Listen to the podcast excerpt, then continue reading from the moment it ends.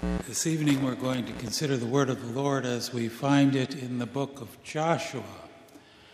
Joshua is a book that records the settlement of Canaan uh, shortly after Israel crosses the Jordan River after spending 40 years in the wilderness, wandering the wilderness. They cross the Jordan and they set up a memorial from these stones that were in the middle of the Jordan. And this memorial is to be a lasting memorial of God's grace to the children of Israel after they have completed the long 40 year uh, journey in the wilderness to the promised land. We're going to be, begin reading uh, in chapter 3 at verse 14 and then continue through chapter 4 to the end of the chapter. Joshua, beginning at verse 14 of chapter 3. so when the people broke camp to cross the Jordan, the priest carrying the Ark of the Covenant went ahead of them. Now the Jordan is at flood stage all during harvest. Yet, as soon as the priests who were carrying the ark reached the Jordan and their feet touched the water's edge, the water from the upstream stopped flowing. It piled up in a heap great, a great distance away at a town called Adam in the vicinity of Zarethan. While the water flowing down to the sea of the Arabah, the Salt Sea, was completely cut off so the people crossed over opposite Jericho. The priests who carried the ark of the covenant of the Lord stood firm on dry ground in the middle of the Jordan, while all Israel passed by until the whole nation had completed the crossing on dry ground. When the whole nation had finished crossing the Jordan, the Lord said to Joshua, Choose twelve men from among the people one from each tribe, and tell them to take up twelve stones from the middle of the Jordan, from the right where the priest stood, and carry them over with you and put them down at the place where you stay tonight. So Joshua called together the twelve men he had appointed from the Israelites, one from each tribe, and said to them, Go over before the ark of the Lord your God into the middle of the Jordan. Each of you is to take up a stone on his shoulder according to the number of the tribes of the Israelites, to serve as a sign among you. In the future, when your children ask you, What do these stones mean? tell them that the flow of the Jordan was cut off before the ark of the covenant of the Lord. When it crossed the Jordan, the water of the Jordan, the waters of the Jordan were cut off. These stones are to be a memorial to the people of Israel forever. So the Israelites did as Joshua commanded them. They took 12 stones from the middle of the Jordan according to the number of the tribes of Israel. As the Lord had told Joshua, they carried them over with them to their camp where they put them down. Joshua set up the twelve stones that had been in the middle of the Jordan at the spot where the priests who carried the Ark of the Covenant had stood, and they are there to this day. Now the priests who carried the ark remained standing in the middle of the Jordan until everything the Lord had commanded Joshua was done by the people, just as Moses had directed Joshua. The people hurried over, and as soon as all of them had crossed, the ark of the Lord and the priest came to the other side while the people watched. The men of Reuben, Gad, and the half tribe of Manasseh crossed over armed in front of the Israelites as Moses had directed them. About 40,000 armed for battle crossed over before the Lord to the plains of Jericho for war. On that day, the Lord exalted Joshua in the sight of all Israel, and they revered him all the days of his life, just as they had revered Moses. Then the Lord said to Joshua, Command the priests carrying the ark of the testimony to come up out of the Jordan. So Joshua commanded the priests, Come up out of the Jordan. And the priests came up out of the river carrying the ark of the covenant of the Lord. No sooner had they set their feet on dry ground than the waters of the Jordan returned to their place and ran at flood stage as before. On the tenth day of the month, the people went up from the Jordan and camped at Gilgal on the eastern border of Jericho. And Joshua set up at Gilgal the twelve stones they had taken out of the Jordan. He said to the Israelites, In the future, when your descendants ask their fathers, What do these stones mean? Tell them Israel crossed the Jordan on dry ground. For the Lord your God dried up the Jordan before you until you had crossed over. The Lord your God did to the Jordan just what he had done to the Red Sea when he dried it up before us until we had crossed over. He did this so that all the people of the earth might know that the hand of the Lord is powerful, and so that you might always fear the Lord your God. Thus far, the reading of God's Word. This is the Word of the Lord.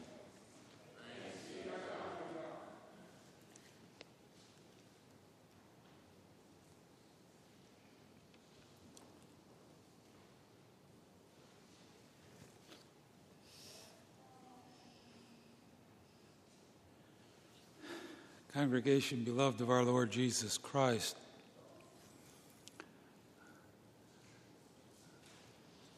I guess I am reflecting my age when I say I don't know much about the generation we live in.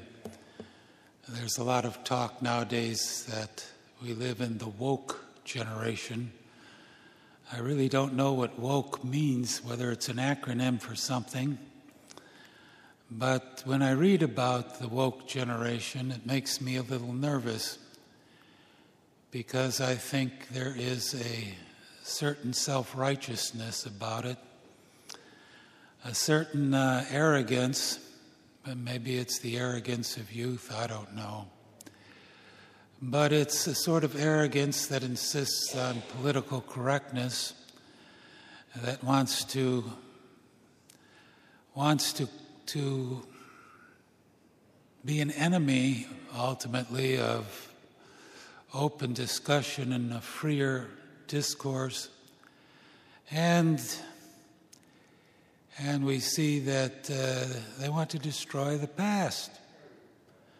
They do that by attacking statues downtown Chicago of Columbus and statues in the South of some of these Civil War leaders, Southern Civil War leaders. They want to change the past. And they think they can accomplish this by destroying the mementos or the memorials of the past. Well, it is a absolutely undeniable truth that you can't change yesterday. It is what it is. And yet uh, they think that by destroying these mem- memorials of the past, that somehow they are changing the past. Well, it doesn't happen. I remember when I was in the Ukraine in Donetsk, and the center of town there was a square called Lenin Square. They had a big statue of Lenin in that square, and I remember commenting to our translator Natasha. I said, "What is that statue still there for?" And she said, Well, she said, that too is part of our history. And yet somehow people think that they can change history. And they want to change the memorials of history. And that sometimes can be a dangerous thing because if we don't remember history, we are doomed to repeat the mistakes of the past. So, a good memory is a gift from God, and it's a gift that should be cultivated. Perhaps uh, some of you have little aids or methods to help you with your memory, and these can be very helpful also when you're studying in school. And we use it, for example, in theology. You want to know what the canons of Dort are all about? Well, think of TULIP total depravity, unconditional election, limited atonement, irresistible grace, and the perseverance of the saints. Now you have a summary there of what the canons of Dort are all about, one of the Reformed creeds. Or if you want to know something about prayer, you can think of this little acronym ACTS. What is prayer all about? Well, it's about adoration. We come before the God who is our Creator, who is our Redeemer, who sanctifies us by the work of His Spirit. Adoration. And when we come before Lord, the Lord in prayer, we ought to think about ourselves before this great God and come before Him with humble hearts and and so we ought to come before Him confessing our sins, knowing who we are. And we also should come before God with thanksgiving and pray that He gives us thankful hearts. And then we ought to make our pleas and our petitions and our supplications before Him. And so when we pray, there is a certain pattern that some people might follow in prayer adoration, confession, thanksgiving, and supplication. These are to help us memorize what documents are about, or what certain points are about, or what prayer is about. But one of the best times of our life to memorize is when we are young. Remember your Creator, says the Scriptures. Remember your Creator, boys and girls. When should you do this? In the days of your youth. Why should we remember our Creator in the days of our youth? Well, one reason is that Sometimes when we get older, we get forgetful. You can see that, for example, in nursing homes and places where people are forgetful.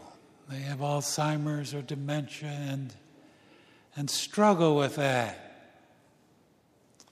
And it's difficult. So, the time to remember our Creator is in the days of our youth. You know, God gives young people and children wonderful minds, minds that, that develop at an extraordinary rate, minds that soak up things like language, for example.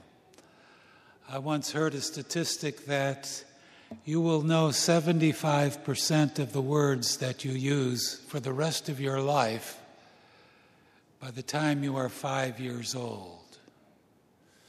That stage of our development when we are learning language and the mind absorbs it so readily in young children. When I was a caseworker, I very often had a number of Hispanic families and and I would use the children as translators.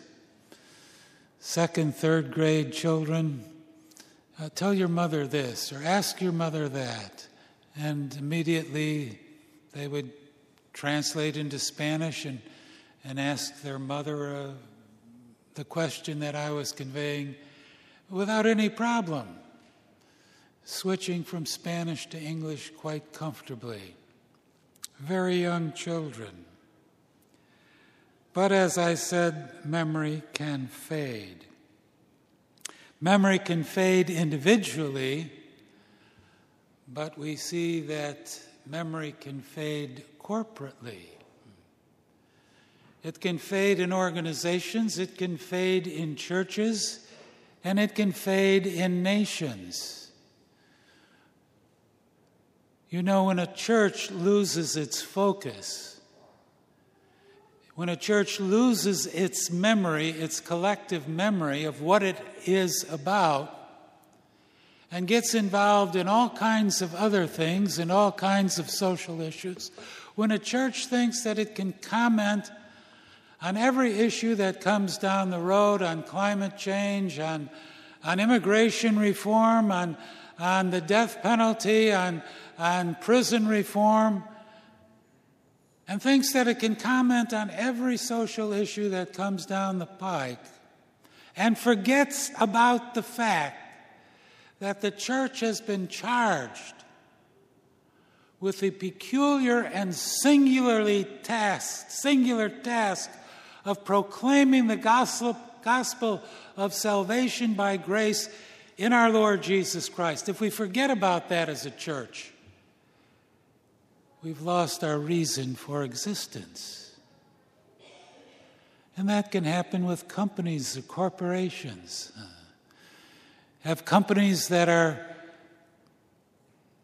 very well known in a certain market. A few years ago, I read about an airline, and, and they decided to get into the hotel industry, and so they bought hotels, and they had, it was a da- disaster for, from them, for them, and so they got a new CEO, and, and he said, We're in the airline industry. We move people. We don't know how to how to take care of hotels. We got rid, and so they got rid of their hotel chains. They lost their vision as a corporation. And so it is too with countries. Uh, what are we about as a nation? And if we have not defined ourselves or are true to a heritage that has been defined for us, we will lose direction. And that happens in nations. We see nations rising, nations falling, and that happens in the history of the world. Uh, the Roman Empire, the Habsburg Empire, the various empires that once ruled huge areas of the world forgot what they were about and ended up collapsing. And certainly that was a danger also for the nation of Israel. The nation that God had delivered from the land of Egypt, that, that He had led through the wilderness by a pillar of cloud by day and by a pillar of fire at night that he had cared for by sending manna to them in the midst of the desert so that they had food to eat, that he had watched over for 40 years of their wandering in the desert before they came to the promised land, before they would enter the promised land. That he had called out of bondage out of the land of bondage, that he had kept covenant with them. I am the Lord your God who brought you out of the land of Egypt. He told them before he gave them the law. I want you to know who I am and what I have done for you. I am the God, Israel, who has set you free And I want you to remember that. And so now, after 40 years of wandering, the nation of Israel has come to the banks of the Jordan. And it is at flood stage. It's not a simple little creek, narrow, kind of shallow river, but it is at flood stage the harvest season, overflowing its banks. And they are at the banks of the Jordan. And God says to the nation of Israel, it's time to cross. And so the priests are instructed to take up the Ark of the Covenant. And they are instructed to march to the Jordan at flood stage. And they are obedient. And they march one step at a time toward the river. And it's still at flood stage. And then the Bible tells us when their feet hit the water, the water stopped. The water stopped so that the nation of Israel could cross over on dry ground. And Reuben and Ephraim and Gad, the nation, the tribes that had elected not to cross over to Jordan, but who had made an agreement with Moses that they would help conquer the promised land, they went ahead with 40,000 soldiers, armed men, to help with the process of taking over the promised land, of claiming the promised land for the people of God. And so we see that when we look at this passage across the Jordan, God wants the people of Israel to remember it. God wants the people of Israel to remember it because this is the culmination of his deliverance. When they crossed over Jordan, God was true to his promise. They had reached the promised land. And indeed, this imagery of crossing over Jordan is an imagery that is used when people die. They've crossed over Jordan, they've gone to the promised land. God has delivered them in their life's journey to the, to the promised land that is promised to those who are in Christ. And so he says to Joshua, I don't want the people to forget this. And so, as the priests stand in the middle of the Jordan on dry ground while the people cross over, when the crossing is complete, Joshua sends 12 men back to the to the middle of the river on dry ground yet to gather up some stones from the middle of the river 12 stones, one for each of the tribes of Israel. To gather up these stones and to make a memorial. And this memorial served a number of purposes. First of all, it was for Israel's children to develop a covenantal, covenantal history and heritage, a covenantal sense of their history and heritage. And we see that God always remembers the children, even in the Passover. When the, even today, when the Jews celebrate Passover, part of the Passover Seder, the meal, is a question that the children pose. What does this all mean? And then it is an opportunity for their parents to tell them about the deliverance from Egypt. When the angel of death passed over the people of Israel and struck the Egyptians. So it was for Israel's children to develop a covenantal sense Secondly, it was a testimony to God's grace. It was a testimony to God's grace. And thirdly, it was a memorial for the people of the world. And finally, this pile of stones was a memorial and a call to continued obedience. First, then, this memorial was a testimony for the children of Israel, for generations yet to come, for generations yet unborn, so that the generation that had crossed the Jordan would remember it. But what about their children? What about their children's children? What about their great grandchildren? Would they remember it?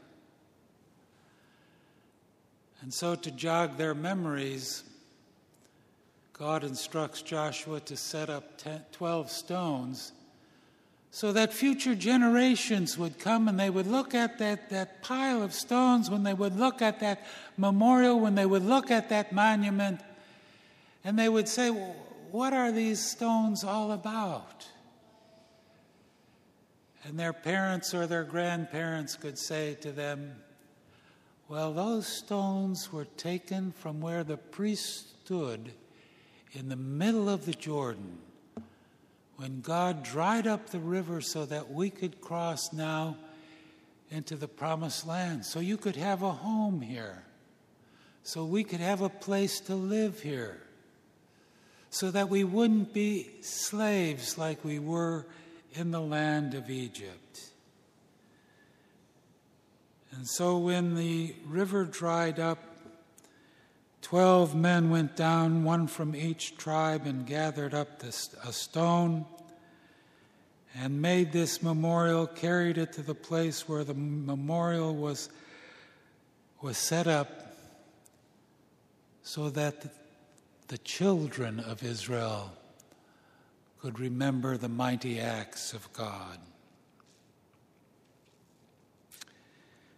You see, it's important that we remember what God has done. Sometimes, you know, we look at our universities and some of our schools and we think there are questions that children are not taught are not addressed. Who am I? Where did I come from? What does this all mean? Where am I going? And these questions cannot be answered apart from faith. They cannot be answered apart from God's Word. And so the children of Israel had this memorial so that they could look at it and that they could remember who they were and what God had done, and they could remember their covenant heritage.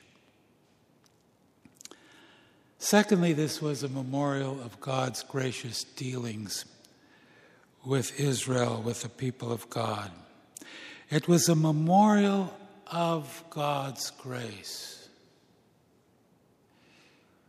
We don't see, for example, an armada of boats on the Jordan that could carry the people across.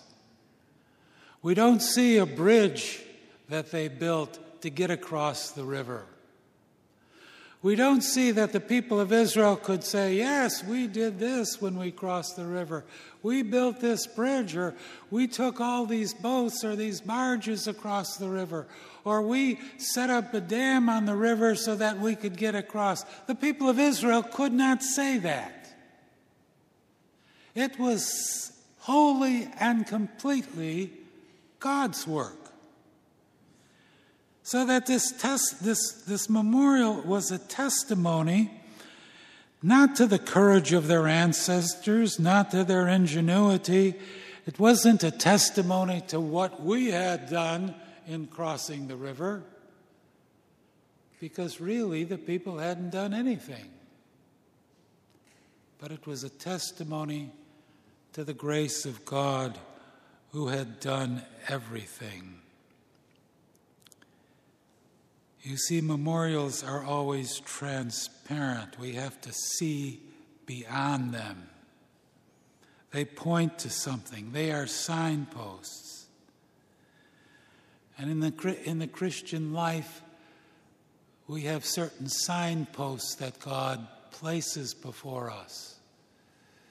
Signposts that point to His grace that has been shown to us in the Lord Jesus Christ. Preaching of the Word is a signpost that points to Christ. The sacraments are signposts that point to Christ, that point to God's gracious work in our Lord Jesus Christ. Not the work that we've done in our salvation, but the work that God has done. He is the author and the finisher of our faith. He is the one who completes the work that He has begun in our lives. And so, by His grace, He gives us, as we live our lives, signposts. Thirdly, it was a memorial for the world so that all of the peoples of the earth that would come by that pile of stones would know that the Lord is a mighty God. You know, when Israel was delivered from the land of Egypt and they came to the Red Sea, and the armies of Pharaoh were following them, and and uh, then they the sea parted before them, and they were able to cross the Red Sea on dry ground, and then the Lord closed the sea and drowned the armies of Pharaoh. Well, that news spread everywhere in the Mid East. We see it recorded for us when the spies spied out Jericho and they stayed at the house of Rahab. And Rahab uh, noted this that they had heard about Israel crossing the Red Sea, and now they've crossed the Jordan. And, and Rahab says, You know, our hearts melted, and there was no courage left in any man because of you. She says to the spies, to the spies, For the Lord your God, He is He who is God in heaven above and on earth beneath. There was an understanding among the nations at that time that God was the God of the people of Israel. So it was a testimony to the world.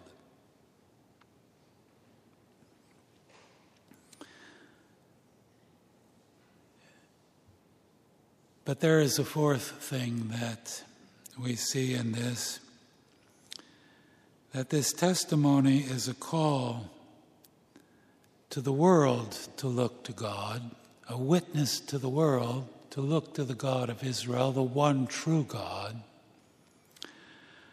But it is a testimony also to the people of Israel. It is a call to continued obedience so that Israel would fear the Lord their God forever. You see, this ought to be the end of all of the memorials that we may confront in the Christian life. The memorials that remind us of what God has done. Memorials that are testimonies, public testimonies in, in, in, the preaching of the word and in reading the scriptures and in prayer. But sometimes Sometimes these memorials are little things that we might overlook or that just simply speak to us. I remember my grandfather, when he was quite old, he said, You know, when my grand when my, your grandmother and I were first married, he said we had nothing. We had a bed, two chairs, and we used the orange crate for a table. He said, But you know, over the years, the Lord brought us through and supplied our needs, and He took care of us. But he said, Every time I see an orange crate, I am reminded of God's blessing. That was his memorial. I reminded of the fact that God took care of us.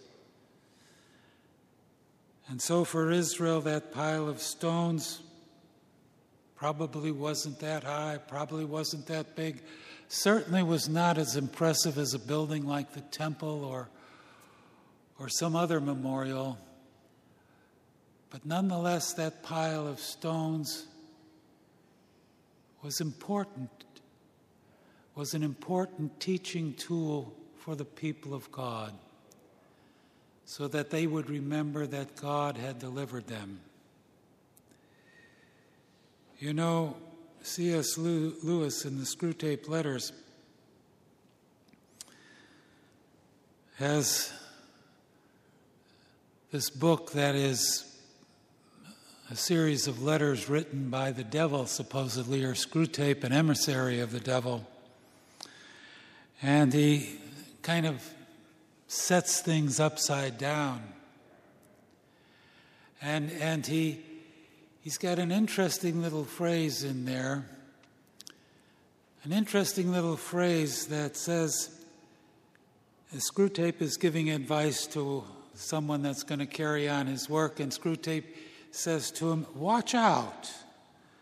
Watch out for the kind of person when all seems to be lost, when it appears that God has abandoned them, nonetheless continue to obey. When it seems like God has abandoned them, they've lost everything, and yet they continue to obey. That was the memorial that Israel had when they had crossed the river. Because that memorial ultimately points to the God's grace and the work of our Lord Jesus Christ. When we think about what Christ has done for us, the only proper response is Calvin's motto My heart I offer to thee, Lord, promptly and sincerely. That is the motto for every Christian.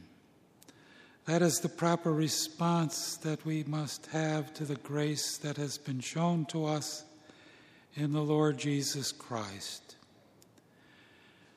And in a profound sense, that also is what this memorial at the Jordan pointed to. Ultimately, it pointed to God's deliverance, deliverance of his people, in bringing them from the wilderness of life across the Jordan to the promised land through the finished work of our Lord Jesus Christ. Amen. O oh Lord our God, we give thanks for your word. May we ad- apply it day by day to our hearts and to our lives. And may we be reminded by the things that you do for us day by day May we ever be reminded that you are a God of grace and that you are a God that has graciously shown yourself to us and the one who is the Word made flesh, even our Lord Jesus Christ. Hear us now, for it is in His name that we pray. Amen.